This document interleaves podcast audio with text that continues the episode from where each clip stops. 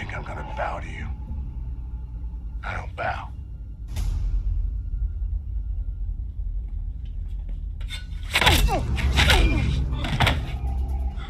Your life will be long, Gabriel. And every single moment of it will be spent in our agonizers. A fair price to pay for your vaulting ambition.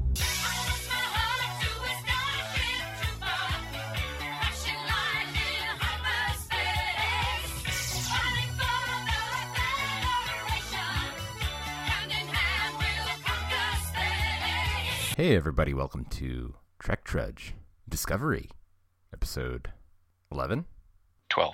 12. Uh, vaulting, vaulting ambitions. Vaulting Ambition. I am Byron Hesse, and this is James Sheaves. Hi, it's me, James Sheaves. If you're wondering why we're um, speaking in is it dulcet tones, Uh, no, um, sotto voce. sotto voce, uh, the kind of uh, NPR style whisper um, speak, it is because I am trying to keep it down because there's a sleeping baby in the other room, and James does not have an excuse. Monkey see, monkey do, I guess. hmm So this is a um, another twisty turny, tur- twisty turny episode of uh, Star Trek Discovery. Um, hmm This is a twist that uh, I believe I predicted, and then James sort of tagged along for. Uh, no. That is mistaken. You can check the log. I, I predicted this just as, as predictably as you predicted it. This was when did we uh, first make this prediction? Uh, it would have been uh, the mid-season finale uh, when he um, um, programs the, the thing surreptitiously and we weren't supposed to notice. But people Right. have been making the theory for even longer before then, and I had heard the theory before then. I just didn't really believe it. Mm-hmm. So the big twist is that, um, of course, Captain Lorca is actually from the A Klingon. Klingon land. He's a secret Klingon. Yep. And um, no, Lorca is from the mirror dimension. hmm Um, what remains to be revealed is the status of the other Lorca, and um, you know whether or not they traded places or or or what. Yeah, I suspect he's still alive. yeah, because that would be more dramatic, wouldn't it? Well, also they sort of set him up as like a freedom freedom fighter within this dimension, which would make sense for like an actual Starfleet guy to show up and kind of want to change stuff, right? hmm and then maybe he like um, recruited the uh, evil Michael Burnham to the dark side, which is actually the light side in the mirror universe. hmm I'm sure we'll have lots of fun with split screen in next week's episode. Yeah, like, and like I'm seeing double four Michael Burnhams. Uh oh. Um, so I thought the uh, the central theme of this episode was um, uh, it was one of the stages of grief. So we have a number of characters who are grieving a loss, hmm and um, they're having trouble letting go. I'm not Right. I'm not sure what stage that is. hmm That's um denial. Yeah, sure. Or did you want a number? So, oh, that that's stage th- three, okay, three. let's say. Stage three. Um, because Burnham is uh, mourning the loss of her parental figure, who is literally a parent in this mirror universe, Mhm. and so um, she will resolve her grief in some coming episode by killing the Emperor. I think Right. Emperor um, uh, Zizou. Michelle Yeoh. Yeah. Emperor, Crouching Tiger, Hidden Dragon. That's right. Mhm. And Stamets, uh, meanwhile, is mourning the loss of his partner. hmm Um, and uh, he he met up with him in the afterlife, in the Spore afterlife. Mm-hmm. Yeah. Which is um, sort of yet to be explained, but So uh, I actually um, listened to a another podcast about this episode, and um, heard some sort of confused discussion about this being like uh, a strange sort of metaphysical departure for Star Trek or spiritual or something. M- my understanding of that was that hmm uh, Culber was merely a personification of the mycelial network. Um, yes. because they had and established earlier, um, sort of um, mirror Stamets had said something like, "It will take a form that is comfortable to you." yeah. Um, Um, and there, there actually, this isn't a departure. There is precedent for this. In one of the other time loop episodes, Kathryn Janeway meets her apparently deceased father in what appears to be an afterlife, mhm. but uh, it turns out it's you know some alien. Or maybe like she's still on the holodeck. Maybe, maybe. Wow, It's Alpha also- Quadrantal. It's also very um, similar to the end of spoilers for the movie Contact. Oh yeah, that's that's a favorite of mine. The movie Contact, yeah, by um, Mm-hmm. written by the great Carl Sagan. Yeah, because it's um, uh, it's like a monomyth trope. You have to um, confront your your your father. hmm Also, a Or- sort of a boring anticlimax, where you Oh, not- think? well, you're not actually getting to look at a cool alien. It's just like, Oh yeah, it subverts your expectations. hmm but in a boring, disappointing way. So, and also like, so Culber has like told Stamets that like, like I need your help or something like that, right? Mm hmm So- the mycelial network needs Stamets' help. Possibly some sort of malign intent at play. I think because obviously they wake up in the wrong bodies. hmm That's that's the cliffhanger. Ah, that was another thing that I hmm heard discussed in a podcast, and that that, that was not my read on the situation. They seem to Mhm. both be in the correct body. No, not correct. So why did why are they familiar with each other's surroundings? Because like Uh, they both confused. they both knew where to go. No, um, uh, Col- not Culber. Um, regular universe Stamets wakes up and is just confused and has had like some sort of seed planted in his brain by uh, either Ghost Culber or by Mirror Stamets, and then he goes off, and then we'll catch up with him next week. But Mirror Stamets is doing the the Lorca gambit. He's he's a, a mirror universe guy pretending to be a regular guy in order to accomplish some nefarious aim. That's right, and he knows his way around the Discovery because he was on the Discovery in the Mirror Universe. Quite possible, yeah. But he's still distraught by the the blight in the mycelial mycelial forest. Yep, Even that's that's possible. he's the cause of that blight. I think we said last week that um, the uh, like the evil that infects the mirror universe is like a virus, and uh, that it would spread throughout all quantum realities through the mycelial network, and voila, that seems to be happening. This reminds me a little bit of an episode of The Next Generation, um, where there's like it's an it's one of those episodes where there's like a strange like energy um, hmm wave or something that's like infecting the ship the ship like um, and it's also there's a subplot which is that um, Worf's son Alexander is on the ship. Breaking up a little over there. There's a subplot. Could you say that um, again? there's a there's a subplot that Worf's son Alexander is is on the ship and is very sort of spiteful of his father. Um, Oh yes, I remember that.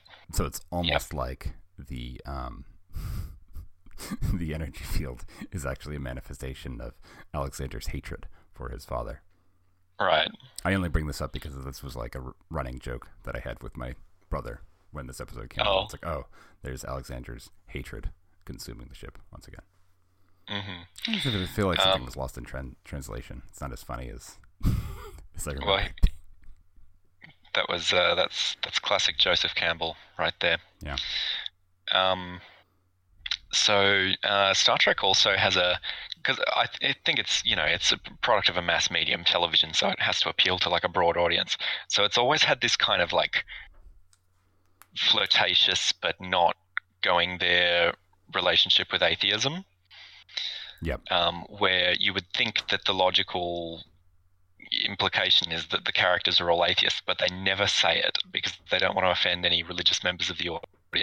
Hmm And um, this happens as well in this episode because um, uh, Stamets, when he's talking to Mirror Stamets, um, uh, Mirror Stamets jokes that, oh, God is real, you're wrong about everything. She's very mad with you. Um, but uh, instead of just kind of taking that idea to its logical conclusion and him revealing, haha, no, God's not real, they, they just kind of, well, you know, he might be real, who knows? Yeah. And just drop who, it. Who knows? The point is that we're not dead. That's that's as Yep. far as we want to go with this. And no one needs to get offended. hmm So you did not like the twist in this episode, correct? Um, look, at this point with this show, I would have appreciated all the twists if they hadn't been signposted like three episodes previously. Mm-hmm. Like we've seen, we've seen everyone coming. So, but I mean, is is this is this a problem with this show, or is this a problem with trying to absorb media in the second decade of the 21st century? Because basically, I don't every know. single show is under this constant microscope. and Yeah. like we're all sort of aware to this hyper extent of the sort of the meta narrative tropes that have to be met and so on. And, Uh, you know- it- I mean, I think that the um, the Vox stuff was Mm. um, probably more obvious than they thought it was.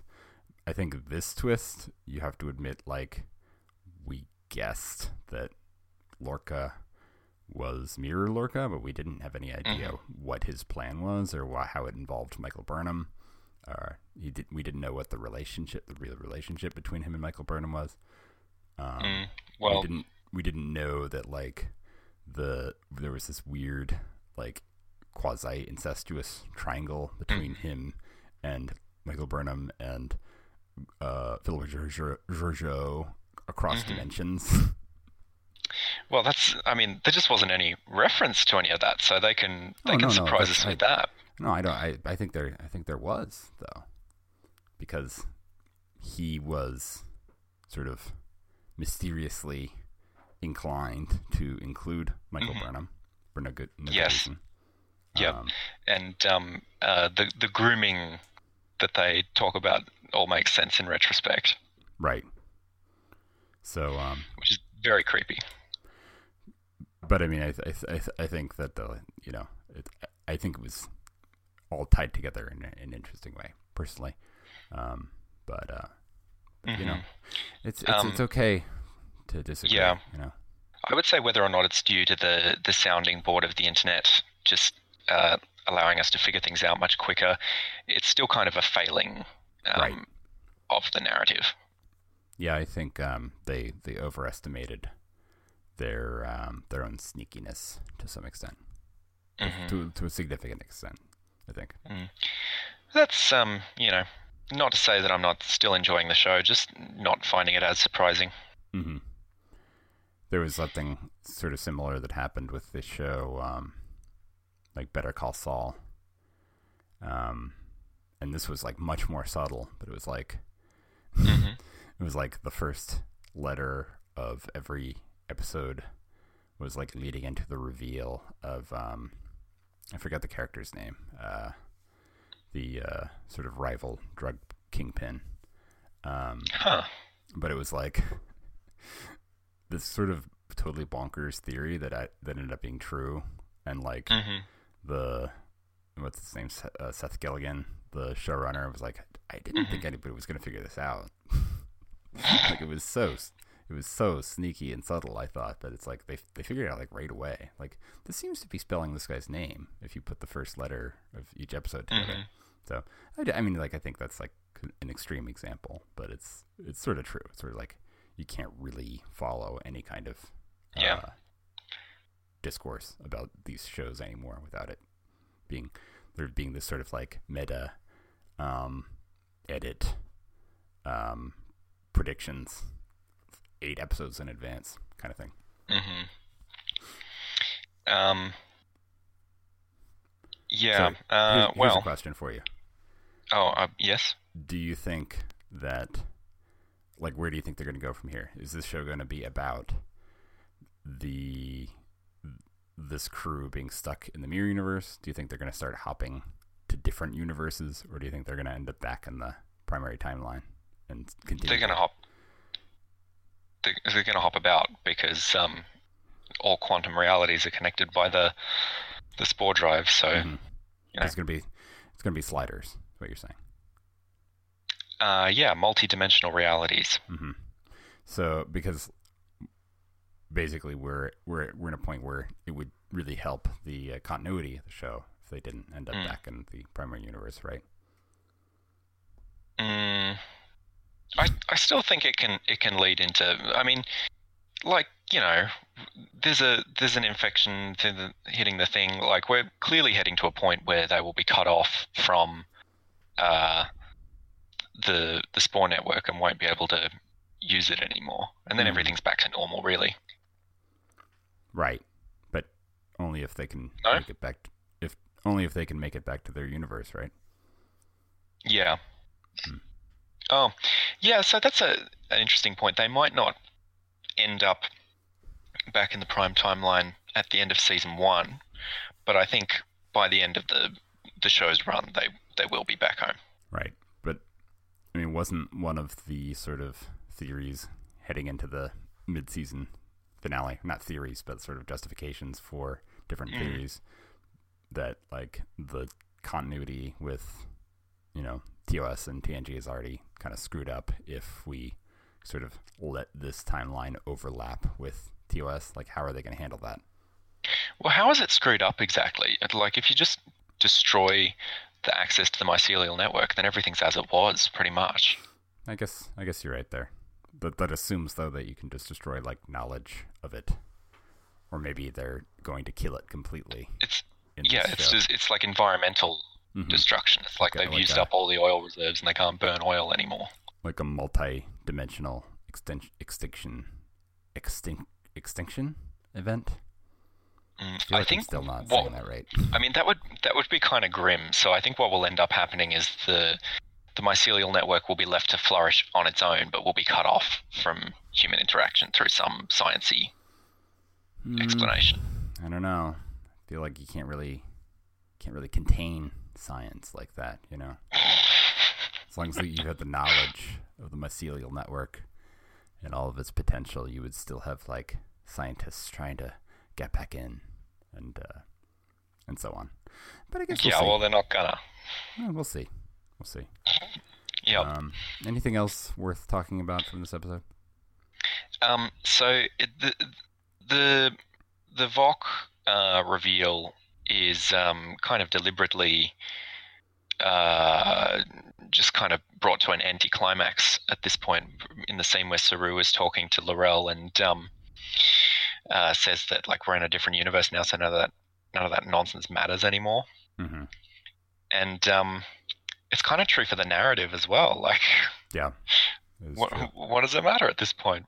hmm Well, I thought it was sort of like back to the last conversation we were having. Like, um, I thought it was sort of interesting where it's like you, they sort of jumped into this other universe with this strange ragtag team of like, oh, we've got a human with a Klingon brain and this Mhm. hostage Klingon and so on. So it's like if they can't get back, um, then you can almost see like, well, they'll probably like, Voyager scenario, yeah, like I guess half marquee Tyler- crew. I guess Tyler's part of the crew now. Okay, like, hmm does it seem like they are um, killing the Voq part, or do you think he's gonna maintain some kind of like double identity kind of thing? Well, the the rules of Star Trek seem to dictate that the, the, the like the power of love can conquer all. When it comes Right. to that stuff. I'm I'm thinking of the scene in um, Wrath of Khan where the the other Starfleet guy turns his phaser on himself rather than betray Captain Kirk, even though he's got a brain slug controlling all his actions. hmm So it's it's yeah, it's very clearly established within the rules that uh, just if you if you feel enough love, then um, like personality overlays aren't going to be a problem for you. Yeah, but doesn't that like isn't I I think a counter to that would I would say would be like doesn't that make him sort of like an interesting crew member going forward? Like this is our Yeah. former Klingon, uh, you know, so and so with two brains, you know, like Yeah, that's sure. his that's his shtick. Like this one's the android, this one's the former Klingon with two brains. hmm So Yeah, that could be fun. see where that goes. Um, and uh, L'Rell's probably getting put on a path to to being some kind of cooperative member of the team as well. yeah, maybe helping to bring peace between the uh, Federation and the Klingon Empire. Yeah, and, and seeing as there are there is like a Klingon alliance with their other aliens in this universe, she, she'll probably help them in some respect. Yeah. um, when they need to communicate with them at some point. Yeah. Uh, what did you think of the um, cannibalism? Not cannibalism per se, but uh, Michael Burnham having to have to eat having to Oh. eat a um, Kelpien. Uh, um, what are they called? Stress mandible or something? Yeah, the um, yeah, the old mandible. Threat. That threat was, ganglion. um, threat ganglion. That that was um pretty intense. I feel like uh, someone would notice if you were like like gagging on your food, particularly if they're like an emperor who's constantly worried about like people assassinating them. You'd like look out for strange behavior. You think if somebody was sort of retching on a a threat ganglion ganglia, you would immediately think Mhm. they're from an, another dimension. Well, I just I just you know I'd like put my fork down and go, hey, what's the matter? So what you're Rather saying than is just like ignoring it. that your own threat ganglia would be alerted, That's correct. and then presumably the somebody could eat eat those. Mm, and they're really tender, you know. Mhm. Um, the L'Rell has these like laser fingers when she's doing the surgery on Tyler at the end. Um, where did she get those? It's possible they were just able to build some to her specifications. Yeah, I guess so. I mean, they are in the future. Yeah. Um, so, as uh, I have been watching the original series, um, I've noticed that, like, I think they have replicators in that time period, but there's often a lot of problems where a replicator would like instantly solve the problem, but it doesn't. Hmm. Like they Um, just so, like- forgot it was there when they were writing the. uh, Yeah. Like yesterday's episode, they were trying to repair an archaic nuclear reactor. It's like, we don't have any parts, Captain. It's, we'll just Mhm. replicate one. Like, right. Maybe what the hell? just- you just maybe 3D didn't- print that shit. maybe they didn't have the um, correct schematic for the part to be able to replicate it. But Scotty knew all about that stuff. He could have whipped one up for sure. Maybe he was just uh, being lazy, Oh, that was probably it. like a lazy Scotsman. Yeah, one of those lazy, uh, parsimonious Scotsmen. Yeah. Hey, so a, a behind the scenes thought that I was having. Typically, when you have like a big room or a big set in these Star Trek productions, and it's just there for like one episode, it's like a reused, redressed set from another Mhm. um, thing. Yep. And um, they go to the Emperor's throne room in this episode, and I was wondering what set do you think they redressed to make that? Probably the uh, Ship of the Dead. Yeah, that was one of my thoughts. The other thought was maybe it was the transporter room from the Shenzhou because it seemed kind of like a raised dais and like some stuff. Was that big? Um, The transporter room? well, you could make it bigger just by taking out some of the sidings, you know. Yeah, that's true. Uh, I'm gonna go with Ship of the Dead, but that might have been the same room also as the. Yeah. So, if only there was some way to find that out. If only. All right. Well, um, I probably have to uh, run here with uh, Yep. this uh, sort of immense responsibility of being a parent. Yes. Um, you have really to go there's no watch more- over the child. no more important um, job in the universe, really. That's right. you know, other parents will understand that are listening. so, it's, um, it's just as um, Empress um, Michelle Yeoh has to look after her wayward mirror universe daughter, so too you must now tend to your your progeny. Yeah, perfect, perfect uh, analogy. Um, Watch The out that he doesn't betray you. the next episode is called um, "What's Past Is Prologue." Hmm. Not sure what that means. I'm pretty sure that's another Shakespeare line. I don't actually. I do like this show, but I don't like the uh, episode titles. I think they're deliberately um, uh, just kind of like throwing it as far as taking it as far as they can. Well, purple, purple prose kind of thing. A little bit. Okay. All right. Well, um, James, thank you for uh, for humoring me here in this uh, my kind of whisper um, whisper chat here. That was This kind of fun. this American life up in here. Yeah. Um, and uh, audience, thanks for uh, for tuning in for this. Uh, sp- by the way, uh, spoilers for the episode of uh, Star Trek Discovery: Vaulting Ambition. In case you didn't uh, didn't get that. Spoil- spoiler warning. Is it too late for that? No, I think it's a, a it's a good time. So uh, we'll catch you next time for uh, What's Past is Prologue on uh, Trek Trek Discovery. All right. Bye bye. Bye, James. Thank you. Ciao. Thanks. Bye. Bye.